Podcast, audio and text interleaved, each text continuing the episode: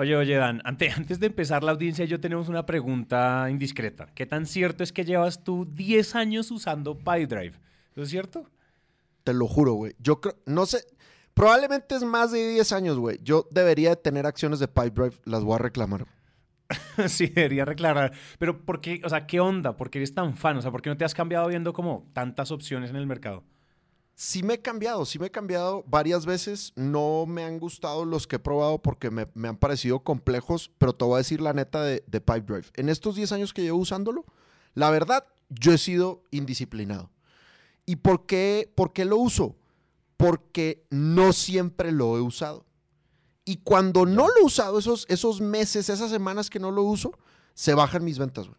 ¿Por qué? Porque mi vida se vuelve un caos, recurro a Excel, recurro literalmente a post-its y, no funciona, güey. Entonces, cuando lo uso, no se me escapan los negocios ni se me pierden en el limbo. Y además ahora que tengo equipo, pues mi equipo y yo estamos en sintonía. Entonces, en vez de tener que ir a preguntarle al vendedor, oye, ¿cómo vas con este negocio? Puedo ir directamente a Pipedrive y ya veo cómo va la situación. Y además lo dicen, lo dicen los estudios. Cada dólar invertido en CRM te genera 8.71 dólares. Entonces, la vaina es rentable. El retorno, oye, eso me gusta, tienes toda la pinche razón. PyDrive definitivamente es la ley y como nosotros a ustedes, la audiencia, los amamos tanto, les tenemos un regalazo. Si ustedes hacen clic en el link de la descripción de este episodio, se pueden registrar y tener 30 días gratis de PyDrive. Y si les gusta, pues un 20% de descuento, que es bárbaro porque pues ya PyDrive de por sí es económico. Entonces, pues nada, ahí está, hagan clic en la descripción. Ahora sí, entonces, comencemos con el episodio. Hola a todos y bienvenidos a una siguiente y no siguiente, la última preguntación del 2023. Chan, chan, chan. Esto se acabó. Se acabó. Adelante. Hola Santi, hola Dan, mi nombre es Juan, eh, lidero un equipo comercial en mi empresa familiar que se dedica a la producción y la distribución de insumos para construcción.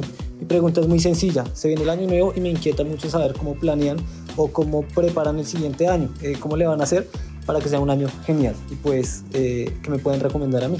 Un abrazo y muchas gracias. Bueno, bueno, bueno, bueno, bueno, bueno. Yo, yo creo que, a ver, para el otro año, todos los años es un poquito diferente. Te voy a decir que es como lo que suele ser variable para mí y en naranja media lo que suele ser variable y lo que suele ser fijo desde hace un par de años. Que es fijo y creo que para ti también, Dan, es parecido fijo y es toda esta metodología de EOS de Gino Wickman, sobre todo toda la metodología de traction para planear a medida, o sea, con rocas, con 10-year goals, con, bueno, toda la metodología que es Traction. Leanse el libro, lo hemos recomendado ampliamente. Gino Wickman, Traction. En, en español no es como las películas en España que le ponen nombres raros, no. En español se llama Tracción. Entonces búsquenlo en Amazon, lo compran o en donde sea que ustedes compren sus libros y se lo leen. Ahí les va a dar el paso a, No les tengo que decir nada más, simplemente sigan el paso a paso de Gino Wickman. No se inventen la leche. O sea, el agua tibia ya se la inventaron este fulano es un absoluto dios y a nosotros nos ha traído unos, resultados descomunales organizar la planeación así. Y lo otro, simplemente creo que siempre, al menos en una etapa como la nuestra, que, o sea, em, empresas jóvenes que tienen, no sé, y tú, nosotros vamos, vamos para el séptimo año, pero con un modelo de negocios robusto, llevamos solo cuatro. Creo que siempre es bueno estar revaluando lo que yo he hablado en, episodios pasados y es propuesta de valor, revaluar tu nicho. O sea, estás o no estás ganando lo que quieres. Creo que la planeación para nosotros este año, sobre todo para los socios, es, oigan, cómo Naranja sigue estando alineado y cómo moldeamos Naranja para que siga alineado a nuestros sueños. Esto es un mensaje más para emprendedores, porque creo que la planeación, la planeación de si ustedes son, em, si ustedes trabajan para alguna empresa y están en ventas, creo que es como lo mismo. Es el plan de, es un poco el plan de ataque con tus líderes comerciales. Para eso, pues, digamos que ya de pronto tanto nos puedes ayudar un poquito más. Pero como emprendedor, definitivamente es o sea, sentarnos a, a, oye, en lo personal, ¿esto qué tiene que ver conmigo? O sea, dónde me veo en lo financiero, en lo en dónde quiero que esté la empresa, cómo me veo dentro de la empresa, cómo puedo moldear la empresa a mis sueños, estoy acercándome, no me estoy acercando, porque a veces entramos como a esta rueda de hámster, puede que sea nuestra empresa, pero entramos a esta rueda de hámster que de pronto nos agobia. Hacerse las, este es el momento de hacerse preguntas difíciles. Definitivamente es el momento de hacerse preguntas difíciles para lo que viene el siguiente año. O sea, creo que cuánto vamos a vender es la pregunta más fácil de responder eh, en realidad la pregunta más fácil. Es como, ¿cuánto quieres crecer? ¿Quieres crecer tanto? ¿Cuánto quieres ganar? ¿Y cuánto es tu rentabilidad? haz la matemática inversa y en cinco minutos tienes tu objetivo de ventas. Al menos así, así no, o sea, uno puede ser un poco más complejo o puede ser un poco menos complejo, pero en general me gusta, de, o sea, sencillito.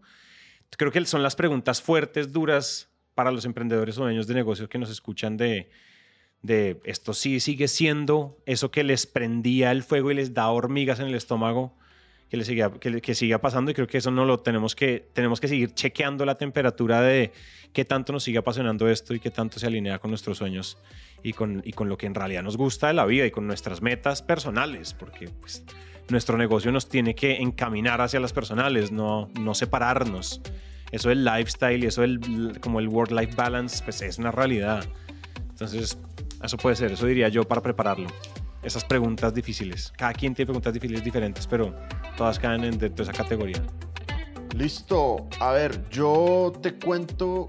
Eh, yo primero hago planeación estratégica con Teresa. Primero hacemos. Nosotros tenemos una gran ventaja y es que pues somos socios. Entonces no, es muy fácil que las metas de la compañía estén atadas a las metas personales de los dueños. Entonces, primero hacemos planeación personal de nuestra familia. Eh, dos días, por lo menos, procuramos irnos de viaje a algún lugar chévere, alguna playa o alguna cabaña en un bosque cool, aislados de la sociedad. Y ahí estamos. Eh, mediodía hacemos planeación y mediodía flojera. Eh, y en dos o tres días lo, sacamos. Ya que hicimos eso, tenemos la Ultra Mega Pulsopex con el equipo, con los líderes, ¿no? Entonces, este año, por ejemplo, pues nos vamos a, nos vamos a juntar con los líderes, vamos a ser como cinco o seis personas. Em, vamos a intentar hacerlo presencial, todavía no hemos definido si lo vamos a hacer presencial o no, porque estamos repartidos en varios países pero si no, por lo menos lo haremos virtual y pues vamos a revisar lo que dice Santi con el sistema iOS. Empiezas revisando los valores de la compañía, el nicho de la compañía, cuál es tu visión, metas a 10 años, metas a 3 años y las metas de este año. Y además vamos a revisar las rocas del primer Q. Y se me olvidó decirte, cuando hago la planeación estratégica con Teresa, lo que hago es que sigo literal lo que les contamos en el episodio de establecimiento de metas, que lo puedes buscar, no me acuerdo qué número de episodio es, em, pero ahí revisamos las 11 dimensiones de la persona, pero pues las aplicamos como para la familia en general.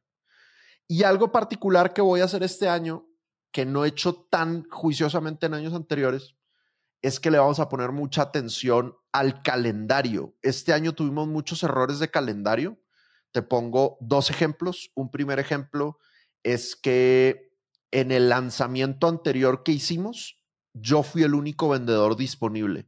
Mis otros vendedores estaban de vacaciones y nos habían avisado y se nos ocurrió poner un lanzamiento en esas fechas.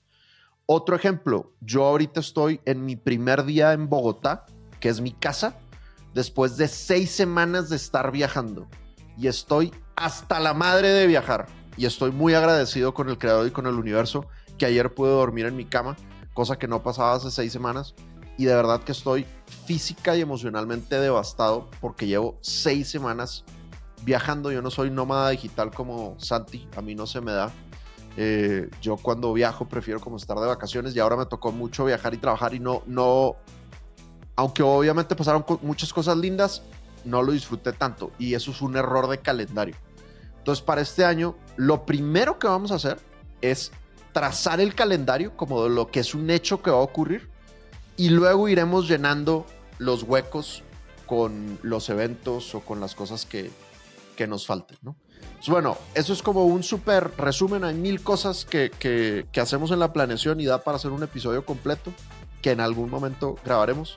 Pero por lo pronto espero que estos tips o tics, como dice la banda, te sirvan. Así es. Entonces, feliz año.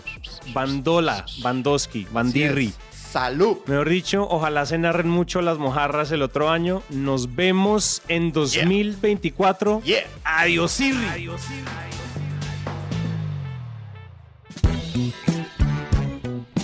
La preguntación.